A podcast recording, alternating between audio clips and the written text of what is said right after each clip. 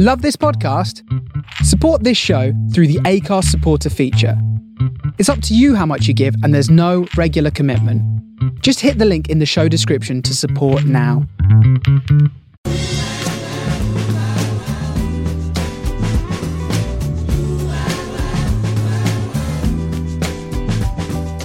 This is the Soho Radio Podcast, showcasing some of the best broadcasts from our online radio station right from the heart of Soho, London. Across our music and culture channels, we have a wide range of shows covering every genre, along with chat shows, discussions, and special broadcasts. Here is just one of our recent shows. To catch the full show, head to our Mixcloud page or listen live at sohoradiolondon.com. Hi, this is Kate Magic, and I'm back with another episode of the Magic Mix, the show where we look at the link between health, creativity, music, spirituality, all the stuff that I love. My guest this week is my good friend Anna Middleton. Anna is a naturopath from Bristol, and um, we just have really interesting, long conversations about health and well-being. I wanted to try and capture some of that on the radio. So Anna's going to be talking about cellular health with us and getting into uh, nutrition and uh, some NLP stuff. It's yeah, it's going to be a fascinating conversation.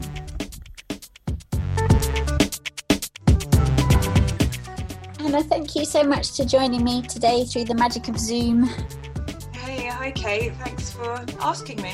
Mm. Well, I've been thinking about getting you on for ages because obviously we have these really interesting conversations, and you do have the music connection in there as well. Um, but it just seemed like the perfect time to get into some of the stuff that we love talking about now. Do you uh, want to introduce yourself first of all? Yeah, hi. Um, I'm Anna, Anna Middleton. I'm based in Bristol. Um, I've been interested in nutrition and holistic health for it feels like forever um, but i've really seen how it's changed the, my life really in every way um, from the way that i think and the way that i feel. I think i remember having that connection or that understanding of what we put in our body and what we think really how that can affect yeah the way we feel and really impact our life. So that kind of sparked off my interest and then as you know i sort of set up a raw chocolate and cake company which i ran for like eight years. And um, they're just passionate about good food and thinking and feeling good really. And more recently i've been studying uh, nlp and give workshops on stress and healthy well-being bringing in a whole sort of combination of things with superfoods and breathing exercises um, and lots of lovely stuff um, and the last thing the other thing that i do is i work with some wonderful people um, sort of running retreats and workshops specifically for diabetes and sugar and that kind of thing. So we sort of run retreats and workshops, and that's been a whole fascinating journey working with a phenomenal naturopath and and chef. Um, and that's really been about habit breaking as well. So um, so that's kind of what I do. Yeah, all of that. So we met over 10 years ago now, didn't we? And we were both doing raw food stuff and I came and did quite a lot of stuff with you in Bristol and your your Rawsome company was pretty legendary. You did make some of the best cakes in the raw food world. oh, oh, thanks. Um, yeah, it was it was good fun. Yeah, it was. Uh, the the thing that always makes me laugh the most is how many people say, "Is there a recipe?" Oh, and I think that was the key element to it. Is was getting out of the way of my mind. It was that pure creativity where you just kind of felt the food and tasted it and had music on in the background and just trusted it would turn out turn out well better than okay you know and half the time you couldn't remember everything that went into it um, yeah it was a, it was a really good experience we're both big fans of superfoods and you're a fan of putting very liberal doses of superfoods in your cakes I, I still am.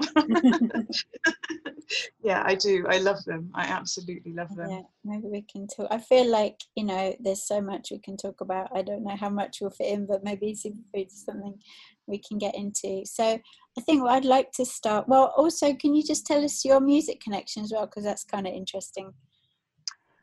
Um, well, my dad's a musician, so he, I was always brought up with music and remember as a child having you know random musicians round and um, he's he's been a musician his whole life um, he works for well he's big, the biggest he's a session musician so he plays piano and I guess the biggest person he played for was Jeff Jeff Beck in the 70s um, actually the, the more I get the same more I get to know my dad the more I find out about my dad the more I get surprised with which albums he's been on but yeah he's played his whole life with Jeff Beck and Kate Bush, he was on the Babooshka, and he toured with Chris Rea and Snowy White from um, uh, Pink Floyd. Um, so it's been his whole life. I mean, funny story I had actually last beginning of this year. I phoned up and I'm um, asked to speak to him. It's like, oh, he's not here. He hasn't worked for months and months. No, he's not here. He's currently in Russia. They're playing for Putin. He'll be back tomorrow. I was like, his life's just it is really rock and roll and um, i feel like you bring a bit of that rock and roll element to the raw foods i feel you bring a bit of that kind of crazy creativity to your your work with the food that you do?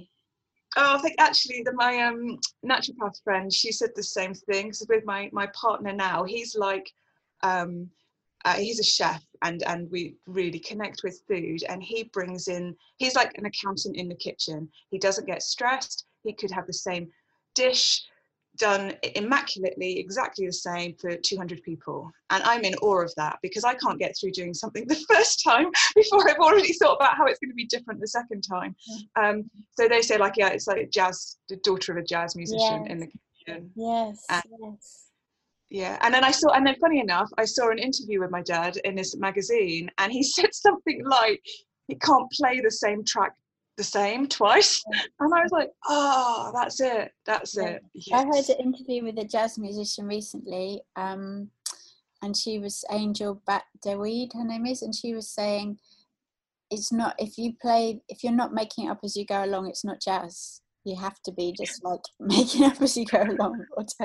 That's the definition of what jazz is yeah that is it that is that is that's the that's absolute creativity isn't it when you get out of that left mm. brain part yeah. side and yeah. uh, it's just flowing and you yeah yeah so that i've definitely inherited that from my dad mm. uh, well before we start with the questions and then maybe let's do a track first what do you want to play for us first uh, actually this is not a jazz track but this is one of my dance around the kitchen tracks um, uh, play. It's a recent new track by um, Koffee. It's called Toast. Uh-huh. Uh, it just gets me in such a good mood when I want to dance around the kitchen and yeah, create create jazz in the kitchen.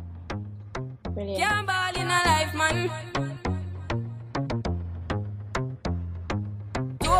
Yeah.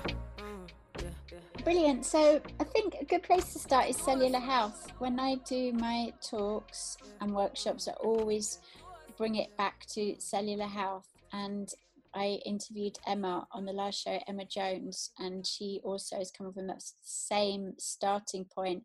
And I know that's, you know, we have a lot in common in our approaches, you and I, but I think that's really one of the main foundational things that we both share is like really trying it bring it back to cellular health. So maybe you could start by just telling us what what we're talking about when we say cellular health and what that means to you.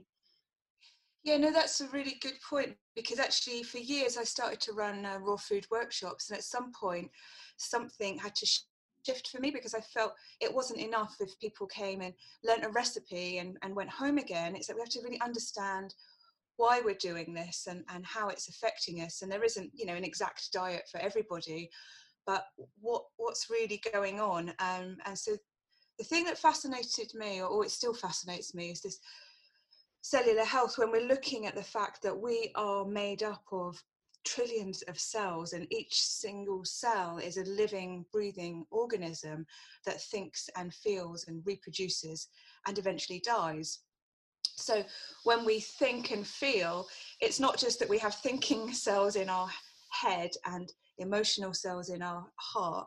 Every single cell in our body is who we are, is who we are. So if there's a symptom on the outside, if there's something going on, it's a reflection of what's going on with all of those trillions and trillions of cells. And I think that concept is so beautiful because we know these kind of connections. For example, if somebody's had you know pizza chips and bread and wine or something and feels groggy the next day. You can make that connection or you've done lots of exercise and you feel good you can make that connection. But we haven't really been taught or we don't really sort of make the connections of oh i'm feeling really sad or isolated. Uh, what are my cells telling me at a deep cellular level? Why is my ind- why are my individual cells feeling anxious or isolated? Um, so it's starting to read those messages that our body is telling us and starting to understand what's going on at a sort of really deep cellular level. And in terms of it being really simple as well things like hydration and good quality fats as being the absolute groundwork um, and really understanding how important what we put into our body is to what that's what that's doing. It's sort of becoming who we are and it's becoming who we think and becoming how we feel. So yeah so it's really important. It's can, a real can you just break that down a bit? Can you tell us a little bit about why hydration and healthy fats are so key in your understanding?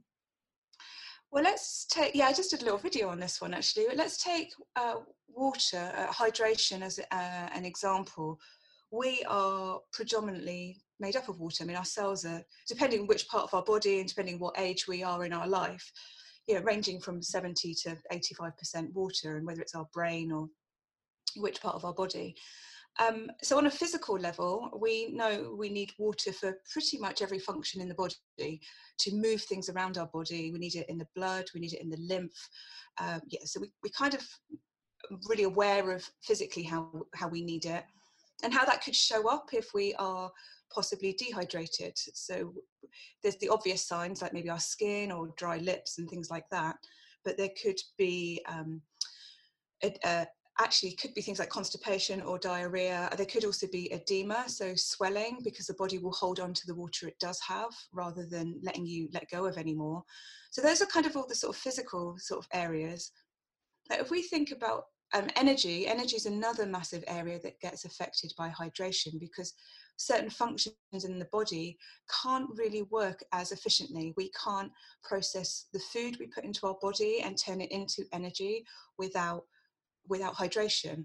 Um, and then also when we eat and we might store food in energy as um, well, we might convert the glucose into glycogen and store it in the in the liver.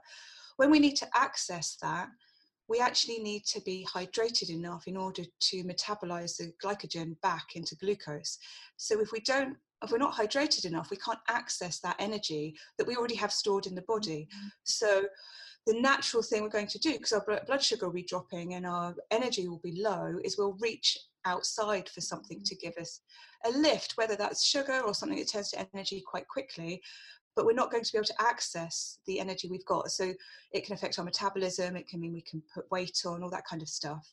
Um, but then on, if you take it into like an emotional level, how do we think? Oh no, actually, we take it onto a mental level next. So if we think about how that's going to affect the way we think, well, we need we need water to take tryptophan over into the brain, um, and we need the tryptophan to uh, for, for, serotonin, and it's pretty much all connected to our feel good um, neurotransmitters. So if we're not getting enough fluid, we're not able to make these feel good um, hormones. So naturally, we're going to feel more depressed or flat, or our mood's going to be lower. So it's really going to affect um, that kind of element.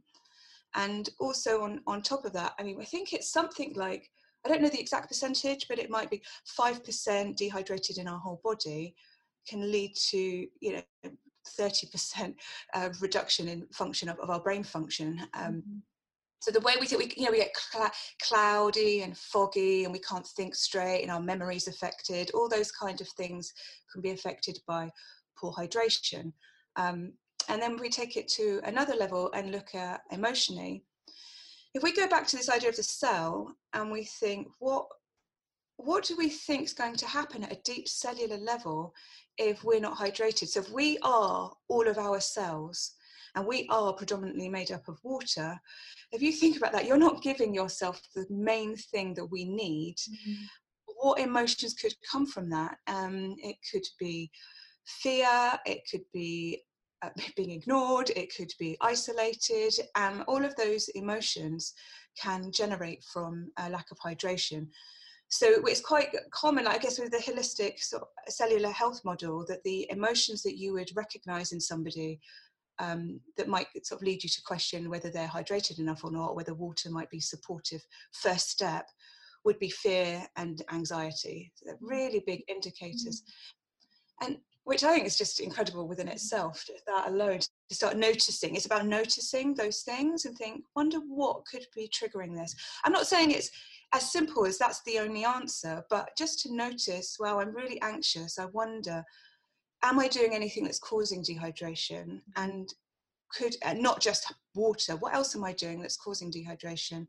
And w- wonder what difference, a curiosity to what difference would it make if I mm. started to hydrate? In Chinese medicine, the um, fear is stored in the kidneys, isn't it? Yeah, no, that's right. Absolutely right. Absolutely right. So, uh, um, and yeah but if just one last thing with if we take that to that final step of um, sort of mental physical emotional and then look at it in terms of you could use the word spiritual or you could use the word connection whatever sort of resonates the most how connected are we to our community how connected are we to what's around us uh, and to a bigger picture so the more dehydrated we are, the more cut off our cells become at a deep cellular level. Mm. Those cells stop being able to see and appreciate that there are cells next to them. Because what the body will do, if we're chronically dehydrated, we don't suddenly start shriveling up the body is incredibly complex and one of the things it will do is try to hold that water in. So it'll make the cell membrane a lot thicker. So instead of it being like tissue paper as an example that you know nutrients can get in really easy and waste can get out really easily it will start to build up and block up with the use of histamines and um, cholesterol. So that cell becomes darker and more, more cut off. So our thoughts and emotions are going to be sort of bouncing around on the inside of our cells, and we become much more um, self-focused. So when we become more fully hydrated, we're much more likely to understand and appreciate that we're all connected and be much more outward looking. Um, so it's quite phenomenal. We're just talking about the subject of hydration mm. alone, how vast, you know, what big impact that can have on mm. so many levels of our life. In, in holistic health and certainly you know your work with diabetes is a really good example of this is that we're just looking aren't we, at dietary and lifestyle measures that can make huge changes in people's health and well-being right? There's so many things we can do just in terms of diet and lifestyle. And for me personally i always say that i i, I believe hydration is the number one thing out of everything that we can do. Would you agree or is there other things that you think is take it takes the number one spot? Um it's hard, it's hard to say number one spot. We um, but hydration, yes, de- definitely. I just I do. I think fully for being fully hydrated, but within that, there's also um, it's really important to look at the things that caused dehydration because we might think, oh, I don't have to change those other things that are actually still causing dehydration. But if somebody, for example, is eating a lot of fruits and vegetables that have got a lot of um, water in them, that that's going to con- contribute as well. Um, so I, th- I think there's also that element of understanding what can deplete us so things like stress and chemicals and, and diet and sleep um, are all going to lead to di- dehydration as well so mm-hmm. yeah i think it's it's hard to pinpoint one exact thing because we're so mm-hmm. complex and we're so complex and we actually i see this a lot with the diabetes retreats and this is really common when we run our wellbeing weekends. Um, we've always prepared for the same thing to happen. People come in and they want an exact answer of exactly what to do and what's going to work and a plan to follow. And we always say to everyone if the one thing that you learn and you walk away with after a weekend here, and it's not often what people want to hear, is there is no one answer. You have to mm-hmm. find exactly what works for you. And we're not machines. It's not like I will put that potato into my body and my blood sugar is going to increase by this much. It doesn't work like that. Um, how much sleep we've had, how much movement we've had, what our thoughts are, are all going to affect our, our blood sugar levels. Mm-hmm. Um, and also, when you look at a book that somebody might have written, it's like, this is the answer to diabetes. I've had all of my clients, and I'm a doctor, and this has been successful it's not that that isn't true. It's like, yes, that's been successful for that doctor and those clients. That still does not mean it's going to guarantee that that approach mm-hmm. is going to work for us. And I think that's where the fear comes in because it's all about reconnecting to our own um, power and reconnecting to our own intuition and trusting ourselves and finding what works for us. Mm. Um, that can be really overwhelming for a lot of people. Yeah, the lady that I'm working with, Andrea Nakayama, she's, I mean, she's got a lot of favorite sayings that she comes out with again and again and again. But one of them is, it's a mistake to look for root cause because there's always more than one cause. There's always root causes, and the, and the other one is that two people will have the same label of a disease, but they'll have different journeys to get them to that label. So you can have two women who are the same age, who have the same diagnosis of, let's say, diabetes, but what's got them to that point can be very, very different. Absolutely, absolutely.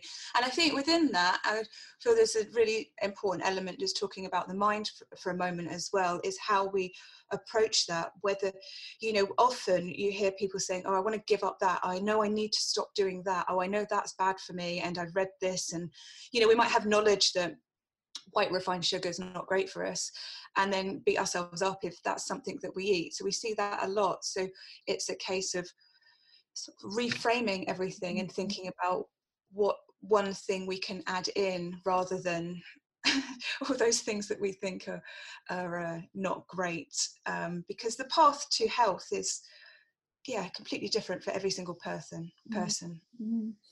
Anna, we could just stay on this one question for the whole hour. I knew it was going to be like this. But let's play another tune. What do you want to play for us next? Oh, um, let's go for a bit of funk. I've got a Chaka Khan track. It's called um, Sugar. Um, yeah, I love this one as well. I dance around the kitchen with this one as well. Brilliant.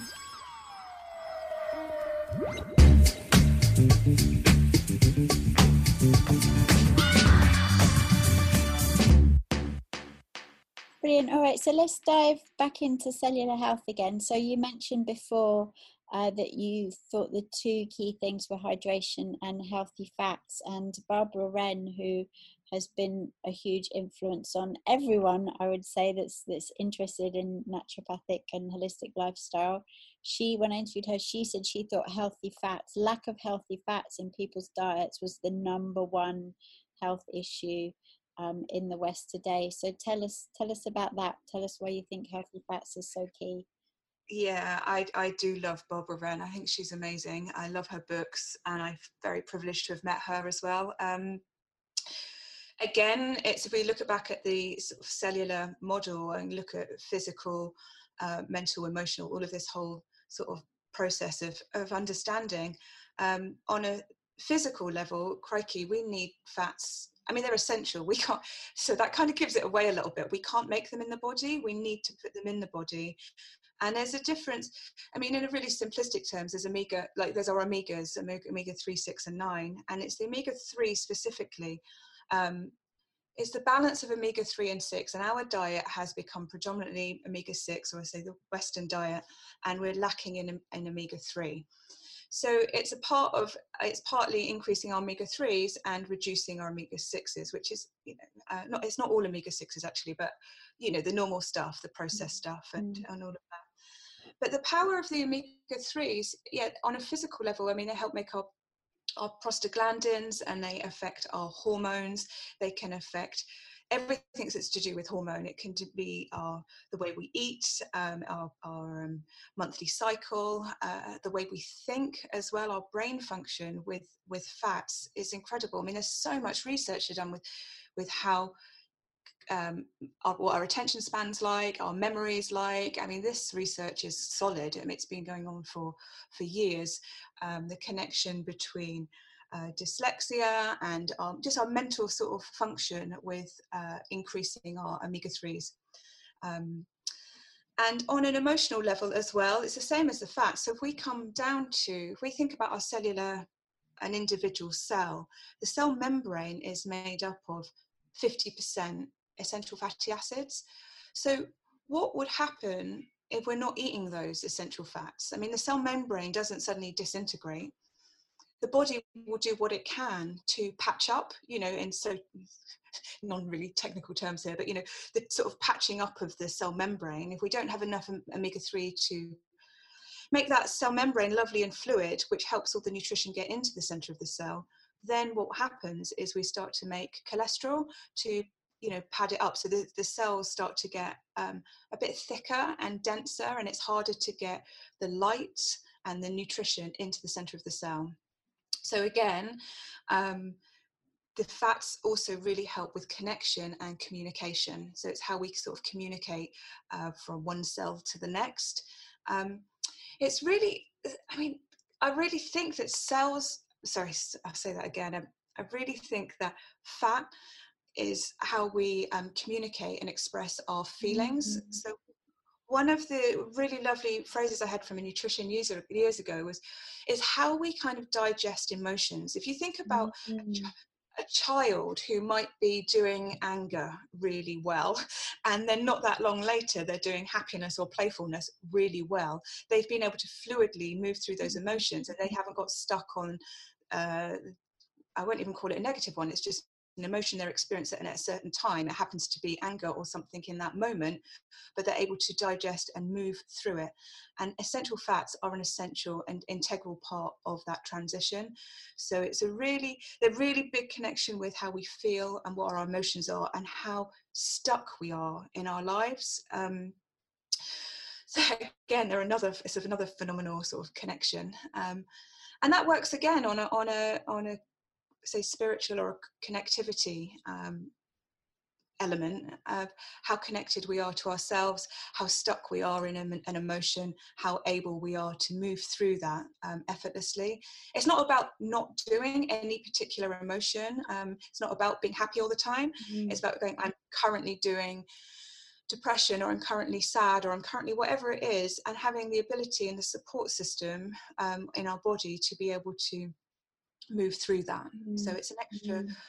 supportive tool, and and that concept really for me was quite life changing when I started studying cellular nutrition. Just coming back to this real groundwork of um, hydration and essential fats in the diet, and you think, wow, these two things alone are incredibly important. Mm. Mm. Brilliant, brilliant. Um, I think let's give people a breather again because there's so much information. I hope they're they're really loving it because I find it so fascinating. But let's play another tune. What do you want to play next? Oh well, me shake it up a bit. I wouldn't. I shouldn't really say this, but I wouldn't normally pick an Ed Sheeran track. But um, I this one that I've sent to you is um is a drum and bass version, and I again I, this helped me get out of a flat period a few years ago, and um, I went to a Zumba class and started playing this General Levy version, and mm-hmm. it just gets me dancing again. So I'd love to play that. Brilliant. Sounds very Bristol. Sounds very Bristol. It is Bristol. Yeah, it's like it's got it's the shape of you. It's Ed Sheeran, the shape of you, but slightly remixed. Yeah, it is Bristol. Brilliant. So, what I find so interesting about the way you think, Anna, is how you really interrelate physical health, mental health, and emotional health. And this is what I think is so, so key about you know the understanding that we share about health is that you can't separate out these things. So maybe let's get into that a little bit and maybe let's just start with gut health. I mean gut health is something that people are pretty familiar with nowadays but can you explain to us in your words why a healthy gut has so much effect on our mental and emotional state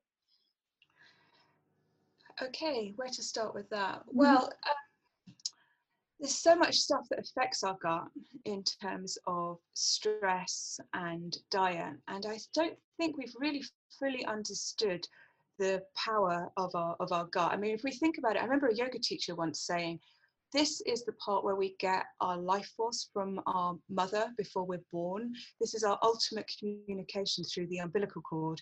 So there's a lot there in terms of communication. Um, so on on um, one of the things I remember learning, which I think is fascinating, is how the connection between our gut and our mind in terms of what's called the vagus nerve. I'm sure most people are familiar with this, but it's a nerve that runs from our brain to every single organ in the body. It's like our body's in, super highway internet connection, you know, and it runs all the way through the body, checking in with all the organs. But the organ where there's the most communication on this vagus nerve going back to the brain is through the intestines, through the gut. It's like 90 or 95% of this information on this nerve is from the gut. So there's constant messages going from the gut to the mind, from the brain to the gut. It's, it's, it's so fascinating. Um, we make a lot of our serotonin in our gut, so our feel good horm- um, hormones and neurotransmitters are made in the gut. Um, but what I'm also really fascinated with is this uh, our microbiome. So the level of bacteria that we have in our in our gut and how that affects well, our behavior and the way we think. I mean, to think of it like this, I think it's quite incredible. Um, is when we have a craving, let's say we reach for something, let's say somebody's sitting here thinking, I want to have, oh, I really want um, some biscuits or some cake or some alcohol or something that's quite sugar heavy. Yeah. How, how do we know that that's, how do we know that that's us thinking Yeah. that? Yeah. Or how do we know it's not the bacteria in our gut that's thinking that?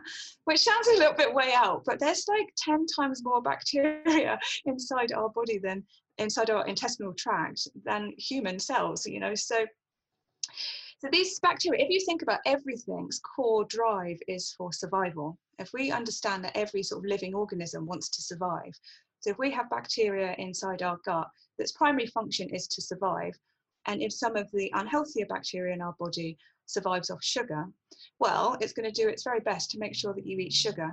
So it will send messages via the nervous system from the gut to the brain to say, feed me sugar. I want sugar. And then you eat sugar, and it keeps those bacteria um, alive and happy and reproducing. And that's that's kind of crazy that we might not even realize that we're acting out that behavior um, to feed these organisms in our in our gut. Um, so that alone, I think, is kind of blows blows my mind a little bit. Um, but yeah, good. But if we start to feed the health, and, and sorry, going back to that for a moment, is if we're in a mo- if, we're in a phase of craving something, sometimes we can't comprehend that somebody else might not have this experience. So, so if we're having a craving for sugar, often um, we think that that's totally yeah, everyone's having the the same experience because it's so real for us. And why wouldn't everyone want to crave um, cake? You know, somebody might say to you, "Oh, wow, you know what it's like when you crave bread? It's so crunchy and it's come out fresh out the oven, and that's because that really does it for somebody." And they're like, "You know what that craving's like? Everyone has that craving, and it tastes so good, and you know, freshly homemade cake tastes so good." And it, and to explain to people that actually when you start changing your microbiome your cravings completely change you're completely rebalanced and um, it's not that you don't you're putting any effort into not having that food anymore it's just you start craving completely different things because you're feeding different communities of bacteria in your gut health. You might be like, oh i really want i really want a green juice. I really want this because your body is giving you those signals and you're starting to listen to those signals. And that takes that takes time. And it's like i said before you, you don't focus on what you're letting go of. You focus on adding one new thing uh, focus on the positive. And then before you know it the cravings have changed you're like yeah i really i really fancy seaweed today which sounds crazy to some people i know that Mhm. but it happens you know it happens the scientific term is gastroneuroimmunology, right? So this is how the gut and the brain and the immune system are all working in conjunction. Let's let's go into immunity a bit. So tell us why gut health is so important for immunity. It's so relevant right now. Well, if we if we sort of take it back a step, maybe, and maybe we look at uh, stress and really understanding what happens to the body in stress in terms of immunity and digestion as well as part of that. I think often people might think that they're not stressed, but understanding that stress can happen in different areas it can happen if we have a you know physical stress like we've had surgery or we've had an accident or there can be nutritional stress with what we're putting in the body or what we're not putting in the body. And then there's also emotional stress uh, the way that we're thinking and the way that we're feeling. But all of those things no matter which kind of stress it is will have the same kind of reaction on the body. They still trigger the amygdala the very ancient part of our brain, which is responsible for all of our, well, it's basically responsible for our safety and our well-being. So it's always doing a really good job. But we're so lucky. I always think when people are stressed, the first thing to think is, how amazing that this part of my brain is working mm-hmm. It's doing a really good job because I'm doing anxiety really well right now. So my, my, this part of my brain is super efficient. I'm so grateful that this part of my brain is like working. Is, is working. Yeah, absolutely. But I think of it like um, like I say this to some of my clients actually, like a meerkat.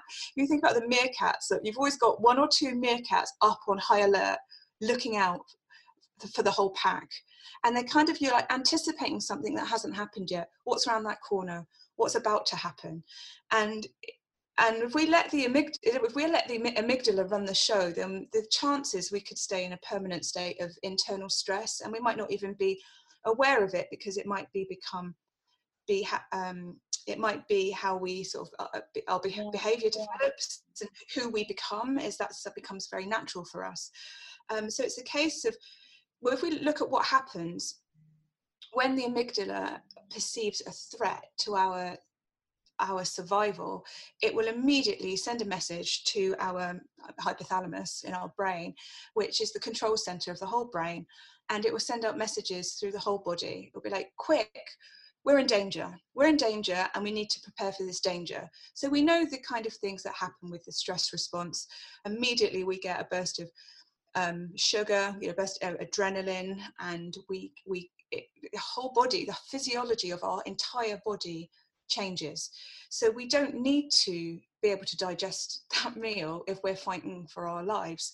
We don't need to, you know, in terms of our immune system, we don't need to be fighting off that flu. We don't need to be fighting off that virus if we're in danger. So we've got, you know, a saber-toothed tiger chasing us that's more important than whether this cut that we've got is mm. going to heal. Um, so really, um, if we stay in a perpetual state of stress, we're really weakening our immune system and our digestive system. So we constantly nowadays getting triggered and we're drip feeding our body with lots of small stresses. I mean, I remember reading something that was so fascinating, and I couldn't quite believe it that when we have a stress response, those stress hormones only actually stay in our body for 90 seconds, which I think is like quite crazy because, like, when was the last time anyone did stress for 90 seconds? Mm-hmm. I mean, it just doesn't happen. Mm-hmm. So, what we do is humans, like, if you imagine, um, I don't know, let's say a gazelle's being chased by uh, a lion or something, and it gets away and it's not lunch that day. So this gazelle is really happy. And what an animal will do is it will shake its body, it will shake out the stress from its body, and then it will go back to its herd. It doesn't then spend the whole of the rest of the day thinking, you won't believe it this morning, I was chased by a lion, you know, like serious.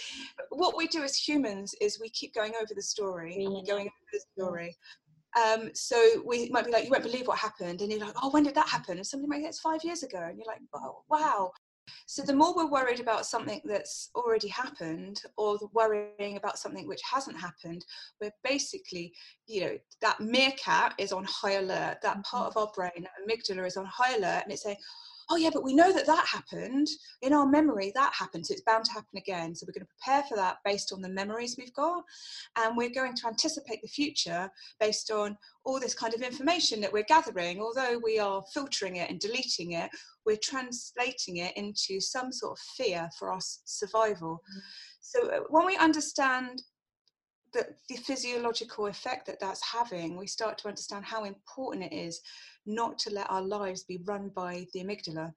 And, and, and that can show up in a lot of different ways. I mean, long term effect, if we're in a long term state of stress, the body then has to keep us sustained in that state. So it will re- um, produce and release cortisol, well, there's lots of ways, a bit more complex than that, but will have long-term impact of having high cortisol levels in the body and being in a stress state. So we'll have a high blood sugar that can lead to diabetes. We can have um, high blood pressure. We can have um, obesity and heart disease and cancers. And all these things can happen as a result of staying in the stress response. Um, so yeah, we have this. There's, we actually have what's called these natural sort of self repair mechanisms. So when we start to activate the parasympathetic nervous system, the relaxation response, all these stress hormones go away and the body releases our healing hormones such as you know, our oxytocin our dopamine our nitric oxide and all these endorphins in the body and these are all the hormones that help heal the body so our natural self-healing mechanisms um, they only operate when the body is in a state of rest. So we can't um, we can't we can't do all of that kind of stuff while we're stressed. We can't help heal the body in any way.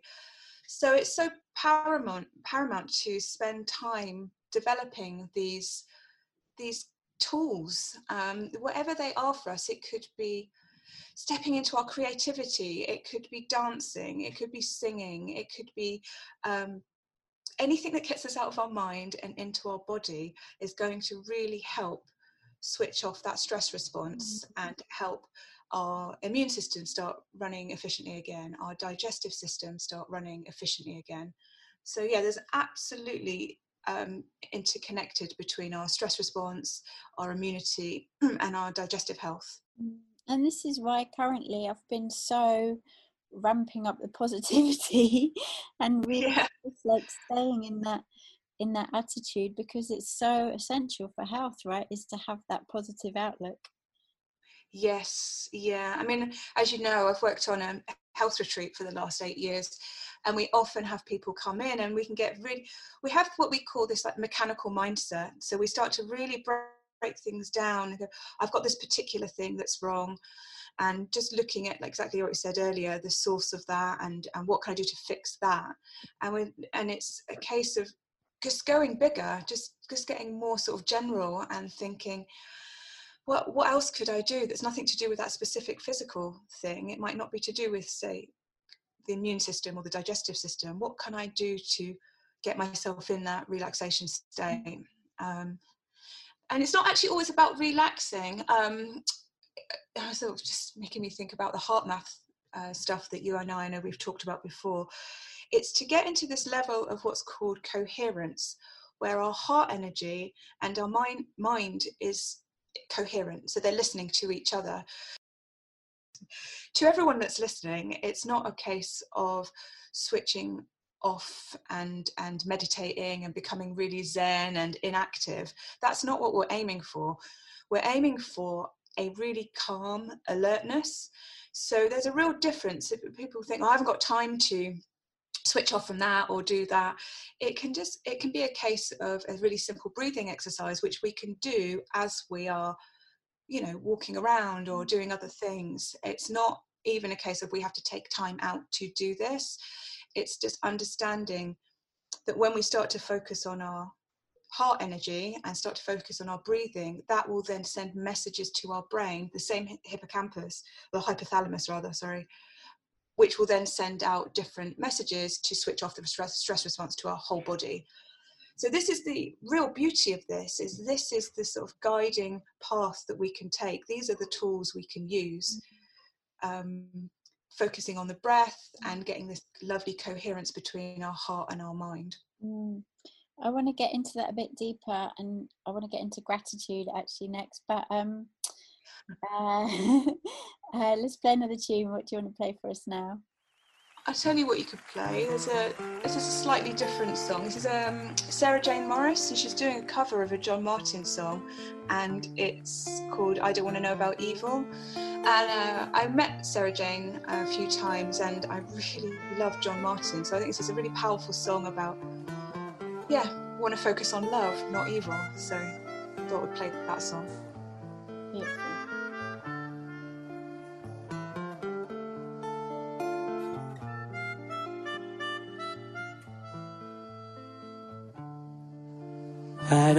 Wanna know about evil. only wanna know about love. I don't wanna know one thing about you. Okay, well, there's so many directions we could take it in, and so many um, wormholes to explore in everything you're saying. I hope, I hope, yeah, people are finding it so richly fascinating as I do. I just think the human body is so incredible, and I know, as I keep saying, we're on a very similar journey. And the more I learn, the more my mind is blown. Right. um, yeah, me too. Me too. I think it's fascinating. Um, the I, way it works. Yeah, I want to go um, actually to gratitude, which wasn't um, one of the things I had on my list when I was thinking about things we should talk about. But as you're talking now, I'm thinking this is another thing that we share that comes up a lot in our conversations. And I think actually it really, in the same way that hydration and healthy fats really underpins everything, gratitude as well, like really for me, is like a foundational underpinning of mental and emotional health. So. Let's get into that. And, and I want to talk about your NLP. We are running out of time. I want to talk about your NLP as well, but how how you know we can really cultivate positive mindsets and what a big impact they can have on our health. So yeah, let's yeah. gratitude. Tell us about how you practice gratitude and how you've impacted your life, and also the people you work with, like how you see it impacting other people's lives to have a gratitude practice. Well, yeah, thank you, thank you. Yeah, I was actually just to take a grateful? step back. Are you grateful for that question? yeah, I'm so grateful for that question. I am really. oh, I love it. Um, I just take a step back actually because I uh, worked with a few people on retreat, and one of the things I'm really aware of is if we're in a state where gratitude feels really unobtainable, um, it can be really un helpful if we're maybe in a a darker space and a deflated st- space to step into gratitude. It might be a bit, feel a little bit far away, might feel like we haven't got anything to be grateful for, even if somebody says just find the smallest things. So uh, there's a little process that I take people on on retreat, and this is when we do talk about the HeartMath, but before, when we're leading up to the talking about the HeartMath and understanding how powerful these positive feelings are um, to generate in our heart because they really do affect us on a physiological level as well. Um, it's this is connected to the NLP and everything like that, but it's really important about changing our state. So if we're sitting there feeling whatever it is we're feeling, whether it is depressed or angry or um, irritated or anything else, to go from that into feeling gratitude might just take a couple of steps. So um, I always encourage people to move first, to shake the body, like we said with that animal, to kind of shake it out, do some breath work. And I get everybody stood up and we do what's something that's called, something that's called buttock slapping. I just make everyone it's not anyone else's, it's just your own. But you kind of stand up and shake, shake your booty really, because we hold a lot of tension. And just by doing that, shaking our whole body, we're noticing we're really shifting the energy. Um, and then from that state, to go on a little, say, mind mindfulness exercise, and it can only take only needs to take a minute or two of going through our senses and noticing. So noticing the furthest distant noise that we can hear what's the furthest sound we can hear right now in right in this moment and all the sounds we can hear outside the room we're in and then bringing it closer can i hear the sound of my own breath and noticing being sat on the chair or wherever you're stood and your feet against the ground. So we're slowly taking our mind away from that really stressed state and slowly bringing it into a state of noticing. And then even coming into a state of putting our hands on our heart and noticing it's beating and it's working and it's you know without us having to do anything it's phenomenal. It's constantly beating and pumping blood around our body. And to have a sense of gratitude for that. And if that's too much just even appreciating the fact our body is working and starting where we're at from a level of maybe appreciation. And then if it's available to us to step into gratitude. And i've found that that's small process, which only takes a few minutes, can be incredibly powerful. Mm. Because if we're in negativity or frustration and someone says, think about all the things you've got to be grateful for, um, it doesn't go down too well. Um, however, this process of building up to this is gratitude and appreciation for everything, all the abundance we have. It changes the frequency of our heart, it changes yeah everything everything in our body and um, puts a smile on our face and yeah it just changes our life really So how do you how do you employ it personally? How do you? right, that's Um, what we're coming to thank you Yeah, yeah. I thank you want for to the about.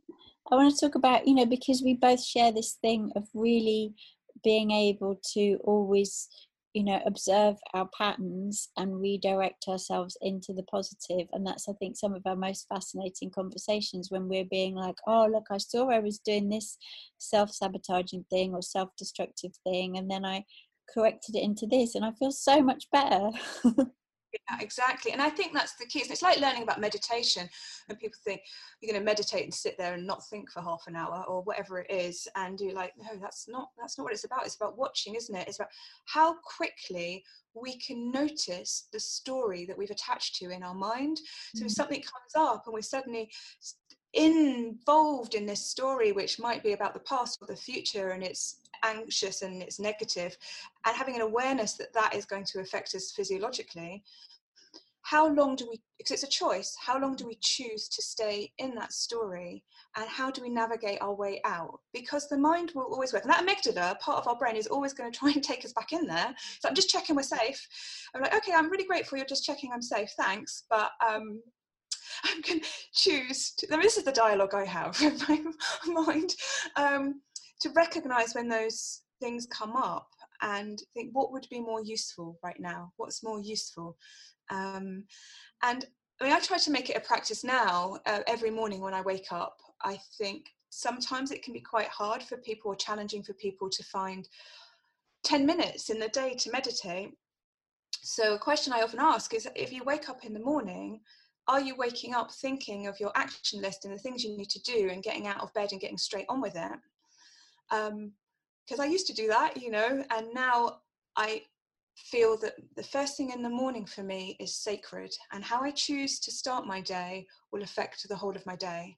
And so for me personally, when I wake up, there's a lot of times I might wake up and I might have had a nightmare or a dream that was disruptive, or I feel like I didn't have a thoroughly great sleep.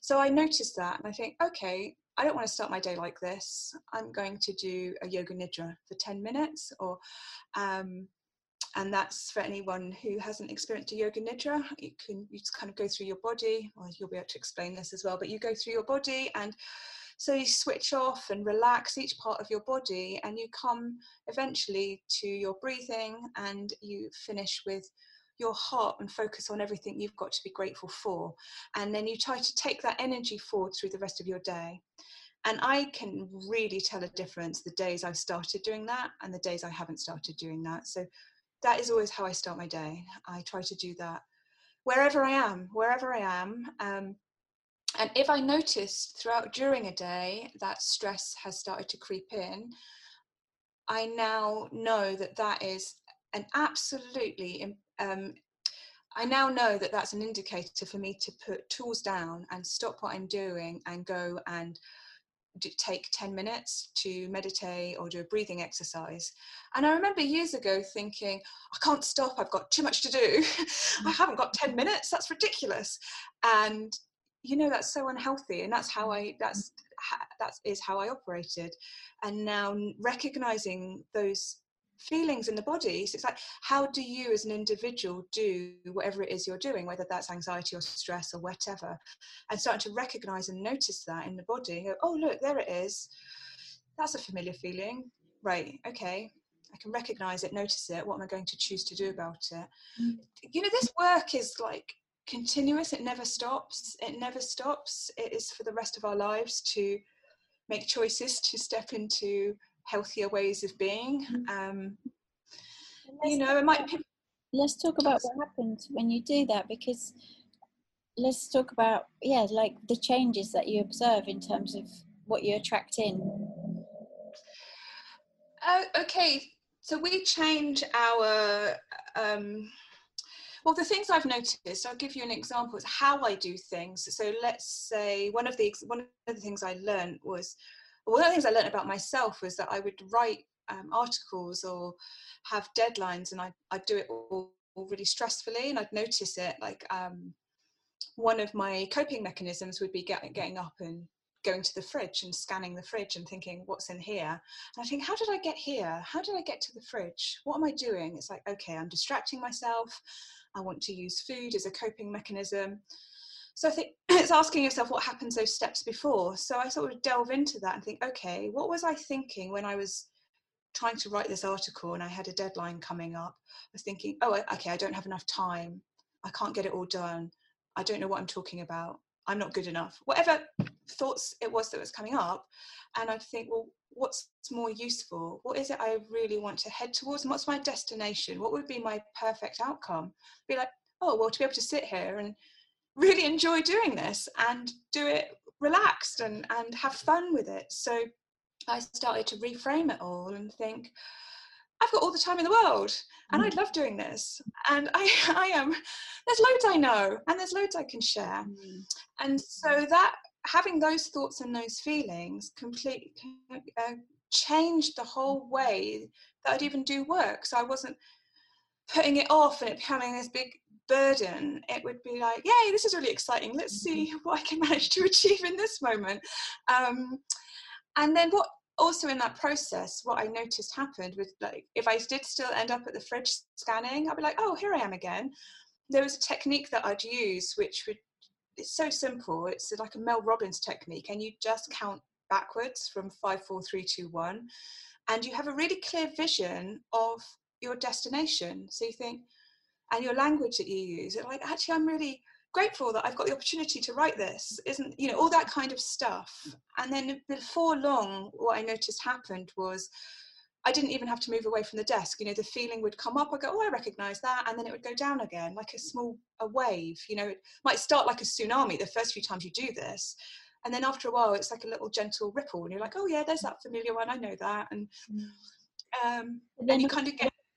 Also, it changes the type of jobs you attract in, right, and the amount of jobs, and it changes what you what you start to manifest in your life.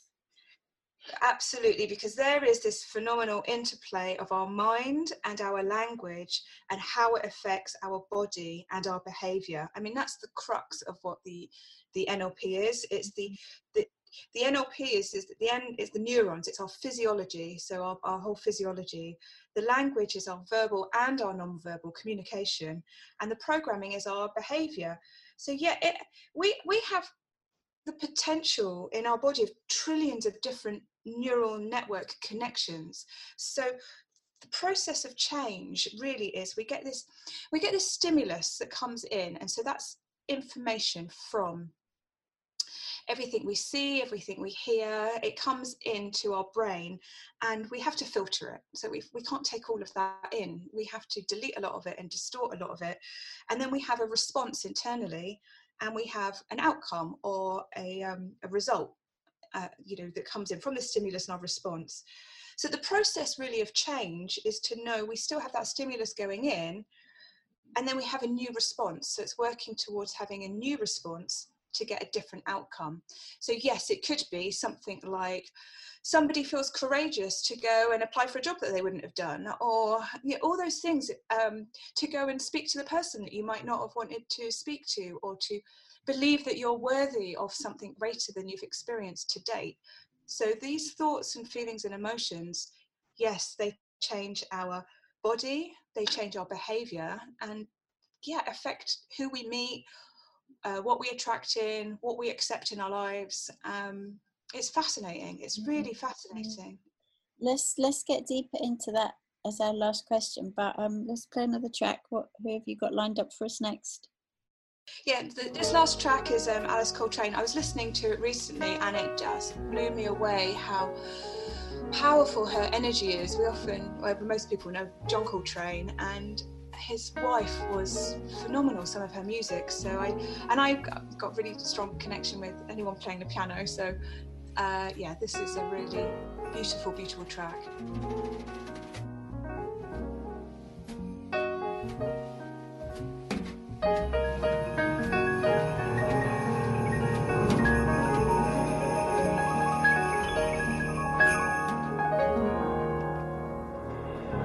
Beautiful, yeah. I'm a huge Alice Coltrane fan. She's yeah one of my favourites for doing yoga too and meditating too. I love to play her. Yeah, really special. Really, Yeah. really special. Yeah. Um, yeah. So yeah, we started on NLP. So let's just can you give us a beginner's guide to NLP? What is it and how how are you using it? Uh, well, this has yeah been new in my life for the last two three years. Um, a beginner's guide, yeah. Well, like I sort of said earlier, the NLP stands for our neurons, which is our sort of physiology, our language, and that is both verbal and non-verbal, and um, the programming, which means our, our behaviour. And it's uh, actually only uh, something like six or seven percent of what we communicate is in our is in our words a lot of the language is, is like in the tone in our in our body language and that's how we communicate. Um, so the communication model yeah like i said, said we, we take in external information through our senses and we delete a lot of it and we distort a lot of it and we generalize a lot of it. We have to because otherwise we're going to psychosis. We can't take all that information into our brain. So we delete and distort and generalize based on our beliefs and our values and our memories. So i can um i'll sort of go through a couple of those in a little bit more detail. We have these what we call these sort of filters of communication. And the first thing is what we would call a, a meta program and it's the way we kind of handle information. So it's and our values are revealed in our patterns. So what we say and do indicates you know really what our, our values are and it can help us to understand people's actions and people's behavior. So it really gives us a tool for sort of connection and communication and understanding. Um, our values yeah this is how we decide what's important. So we filter a lot of information based on that um, and those values may change within context. So it might change if we're in um, you know we have might have one value within a relationship or one value in um, the work kind of um, area. So they're not sort of uh, the same everywhere. And our beliefs i mean this is what i find so fascinating as well. These are sort of general they're real generalizations about how the world is. Um, it's what we think what we think that stops us to do what we think that kind of enables us to do what we're doing or stops us doing what we're doing. So our, our beliefs are we're so connected to those and um, the, the coaching and nlp can explore can explore them with curiosity to think you know actually where does this belief come from? And the question really is is it useful? I mean, Yeah. if, it's, if somebody's happy and vibrant, then that's great. But if it's they're at a point where they want change, then this might be an area that you kind of um, explore. Uh, and, the, and the sort of the other kind of filters are things like memories, because most of our behaviour right now is a reaction to a past experience that we've created um, a memory, and we're like, oh yeah, I remember what that is, so I'll do that again. Um, which is something that Joe Dispenza talks a lot about actually in his um, in his work. You know, a lot of the way that we behave is based on our past. Um, and one of the interesting things, they've got something with with um, within NLP, which is all these elements that are called presuppositions, and they really help us to. Um, we use them kind of as a groundwork to understand um, how to use this sort of coaching model. We understand, for example, that our memories and our imagination use the same neural transmit, you know, new neural pathways, the mm-hmm. same neural pathways. Mm-hmm. So that's really fascinating. So instead of always repeating what we've done in the past, it's that case of why don't we step into, allow ourselves to imagine a possible future because it's going to sort of trigger the same neural pathways in the brain. So there's, I mean, that's fascinating. There's, Yeah, which is how affirmations work, right? yes, yes, they really do. Um, but it's bringing that into not just being a thought, it also being a feeling. So bringing that into a body experience. Um, and I give, I guess I'll give you an example. If um, you're imagining somebody sat there, let's say uh, we stereotype or generalize right now about maybe how somebody might do depression. What do we think somebody's tone of voice might be like? How do you think their head might be hung? How do we think we might walk? Um, so if you're sat there lying on the sofa feeling depressed, I can sort of speak from experience of having this this kind of state, to sit there and have positive affirmations, it's it's not always just enough to do that. So to get into our physical state, and like I said earlier, movement and getting out of our mind and into our body, uh, whatever that is for us, whether it's walking or being in nature or dancing, um, and thinking, what does somebody who is living that affirmation that we're trying to embed what does that look like how does that feel and you start to pad it out a little bit so it's becomes more than an affirmation it's like okay though so this future me i'm confident and i believe in myself and i know i've got value and i'm whatever it is that we are telling ourselves within that and then you kind of visualize that version of you. You just kind of even sit for a few moments and think of that version of you ahead of you and like, what am i wearing? How am i standing? How am i feeling? What are people saying to me? and you start to build up that picture so you're creating evidence that your brain then starts to search for because your brain starts to look for this evidence. It's like oh yeah that is true that is true and it starts to you start to create a new neural transmitter in the brain mm. which i just think is incredible. This is how you manifest. This is how we manifest is it, uh, start with the affirmation and pad it out with uh, the color and the sight and the sound and you take a step towards that and f- bring it into the body and feel it um, it's an incredibly powerful process and experience Amazing. And I could really, I know I've said this after every question, but I could really talk to you all day. And sometimes we do talk all day, right? Um, yeah. This radio show. We've got to stop. Got time for one more track. What do you want to end on? Um, oh, let's end on um, a Dub FX track. I um, it makes me laugh. I remember when he was in Bristol and he used to do. Um, he used to be uh, um, he used to he used to be playing and he'd hand out his CD and it would have his mobile number on it saying I also do parties and now he's got millions and millions of followers all around the world and it's awesome to see so mm. yeah this is um been you that introduced me to him actually Oh, yes, a long time ago now, wasn't it? Mm. Yeah, it was when he was busking all those years ago. Uh, yeah, this one is called Made It, and I I just love this. I love it. If anyone gets a chance, watch the watch the video on okay. YouTube. It's he's good. He's really good. Yeah.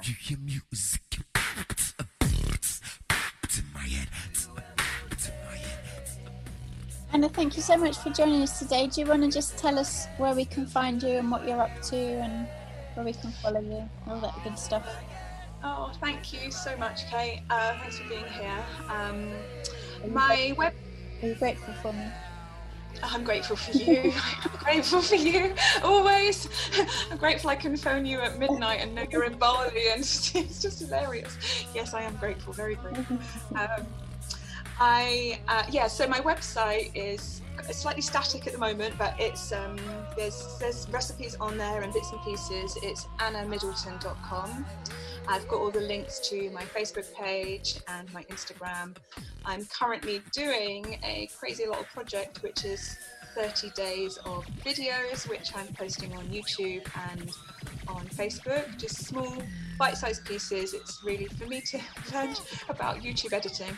Um, and hopefully also share some nuggets of information as well. So you'll find me there, and and I've got a newsletter and you can sign up. Sorry? What's your YouTube? It's Anna Middleton. It's Anna, Anna Middleton, my YouTube. And my Instagram is Anna Middleton. And my Facebook page is Anna Middleton and Rawsome. And what about so it, Diabeatit? Have you got anything coming up with them? Diabeatit, we haven't got any physical retreats coming up, but the uh, there's also a lot of information for anyone who knows anyone with diabetes, specifically type 2. There is actually a lot of information on the website.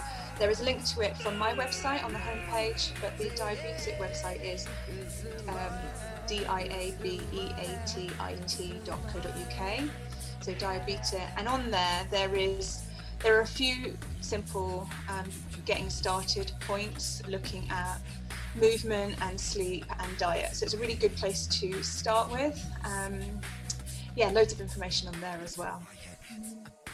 Great. Thank you so much. I am so grateful for you, and I just love the way you just bring everything together. Like every, yeah, every aspect of health, you bring it all together in a really beautiful way. So, yeah, thank you so much for sharing with us today. Oh, we didn't even talk about superfoods this time. I knew you wouldn't. I knew you wouldn't. Yeah, thank you, Kate. Thanks again. Take care.